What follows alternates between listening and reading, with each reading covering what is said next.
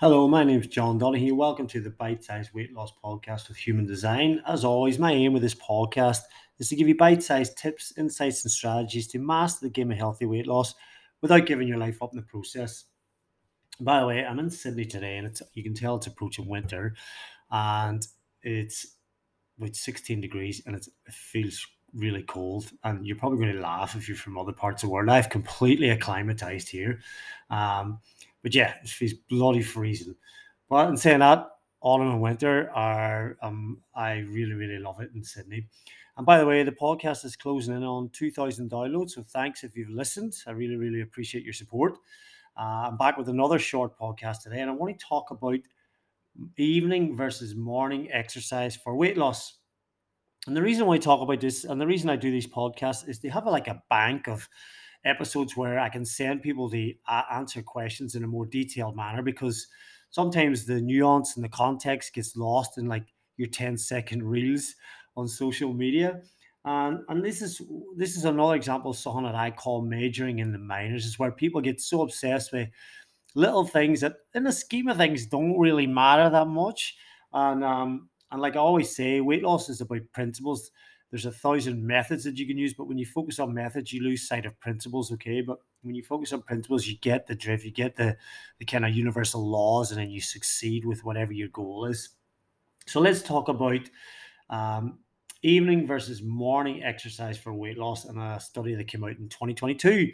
So if you've been listening to my podcast for a while now, you know that creating a negative energy balance, or in other words, you would have heard it as a calorie deficit is really, really the most important thing for losing weight. And calorie restriction and increased uh, energy burning from exercise are really, really effective ways to accomplish weight loss. If you're not sure about this, go back to episode two where I talk about how weight loss actually works, and uh, you'll get a good idea. It's only nine minutes.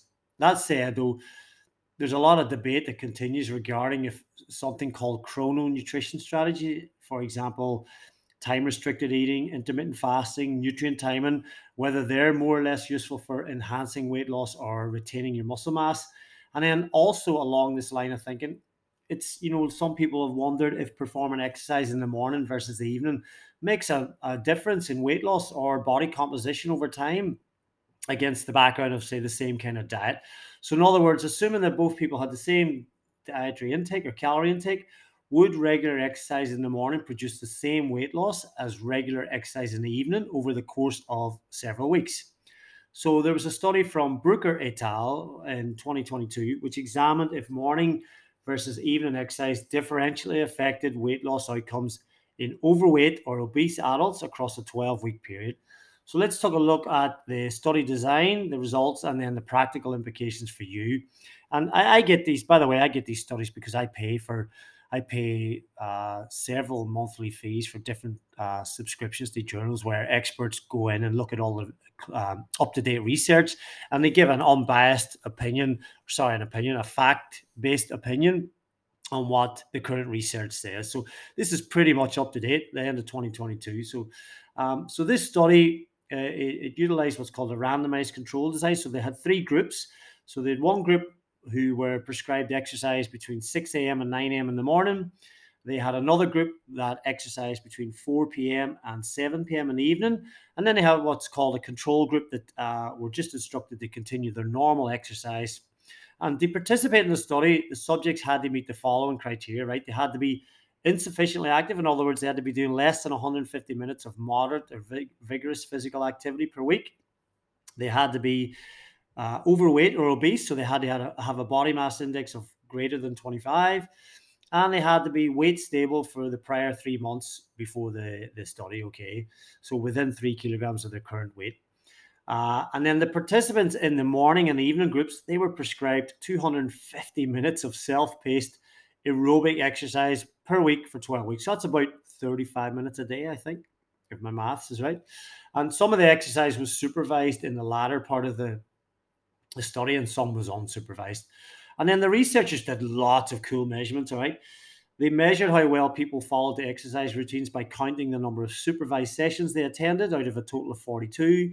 They also asked people to keep an exercise diary to record information about their unsupervised workouts. And then during the supervised sessions, they wore a heart rate monitor to measure their exercise intensity. And then participants also rated their what's called perceived rate of exertion and their um, their level of enjoyment of the activities.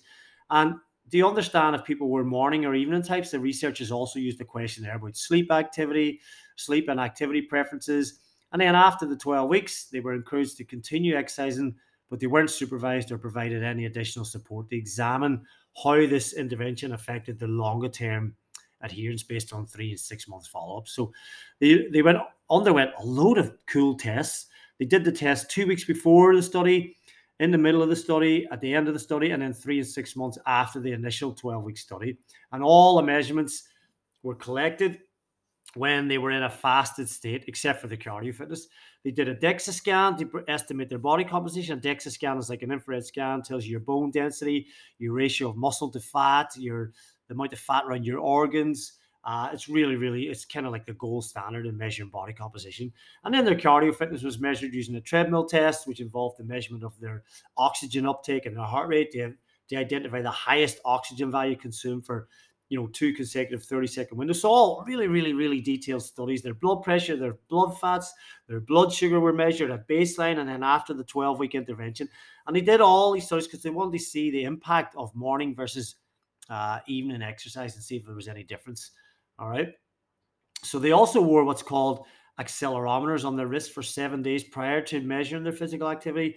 And these devices recorded activity data every 60 seconds and then they classified it in the sedentary, light, moderate, or vigorous, right?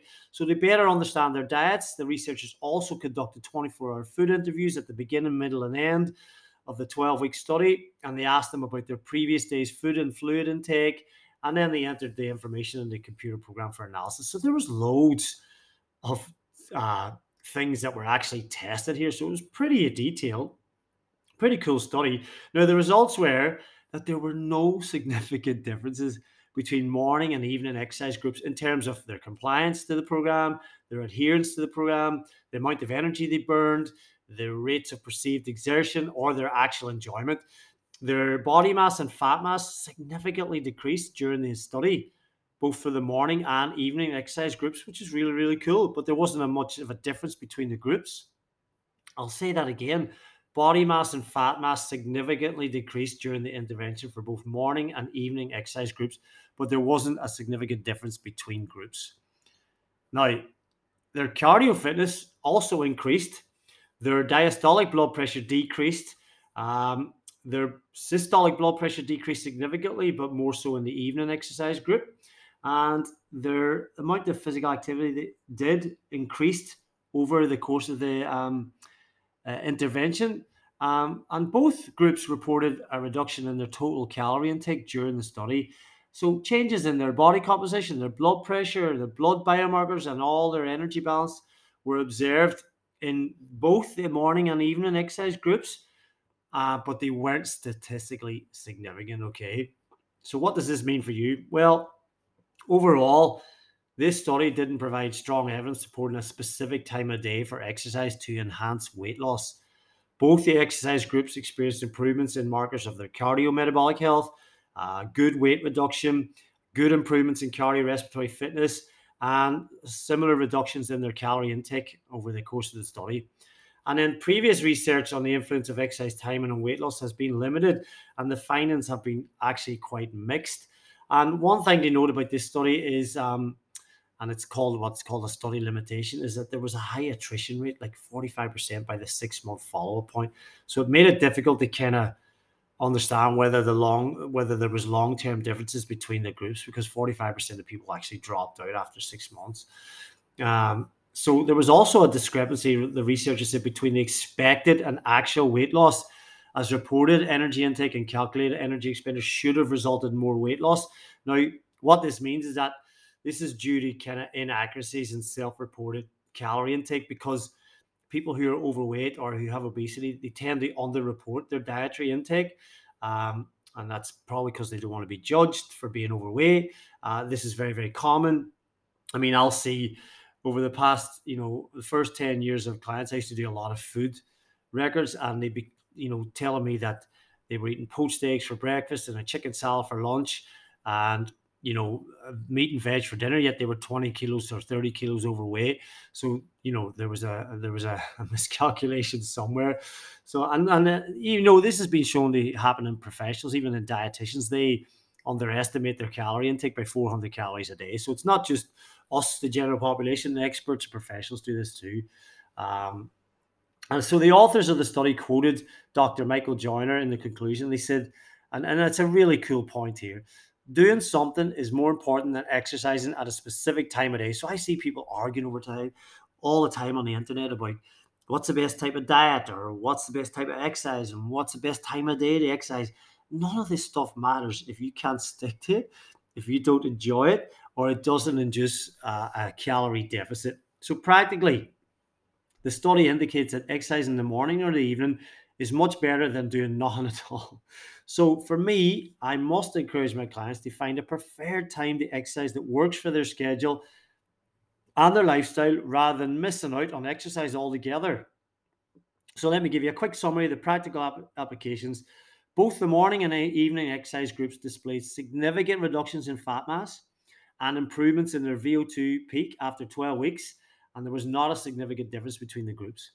And the improvements observed in the exercise groups were not observed in the control groups. So the people who were told to just exercise whenever they want, they weren't supervised, they didn't get the same benefits as the people who were supervised, who did the morning or evening exercise. So what it means is this highlights the benefits of exercise for improving your body composition, in other words, the ratio of muscle to fat you have, and cardiometabolic biomarkers compared to the lack, uh, lack of exercise, regardless of the time of day it's completed. And it appears that completing exercise either in the morning or the evening is similarly effective for ha- enhancing weight loss and improvements in cardiometabolic risk factors in overweight or obese individuals after 12 weeks. So, this study suggests that performing exercise when it best suits your schedule and your preference is reasonable compared to not performing it at all. And the study was conducted in 2022. So it's really, really recent. So the most important thing you need to know is don't get caught up in these arguments online about the best time of day of exercise because I, and you know I don't know what it's like for leaner people. I don't know what it's like for uh, weight training or um, the the amount of time maybe is different or the type of training. But this study was a pretty cool wee study. It showed it really doesn't matter what time of day you exercise as long as you're doing the exercise, as long as you're doing the exercise you enjoy. So as I say, don't major in the minors. Just get out there, get exercising. It's so beneficial. And if you're schedule says it's better in the morning, do it in the morning. If your schedule says you feel more energetic in the evening, do it then. It doesn't matter. All right. I find for me, it's middle of the morning. If I leave it to the afternoon, I probably won't do my exercise. I'll probably go for a walk, but I wouldn't do my exercise. All right, there's a quick podcast today. As always, if you get something from this, please, please, please leave a rating. Um, a few of you have left, uh, uh, left a rating, and it helps boost the listenership of the podcast, as always. All right, that's it for today. A short one. Have a lovely day. Thanks for listening. I'll be back soon with more podcasts. Have a great day.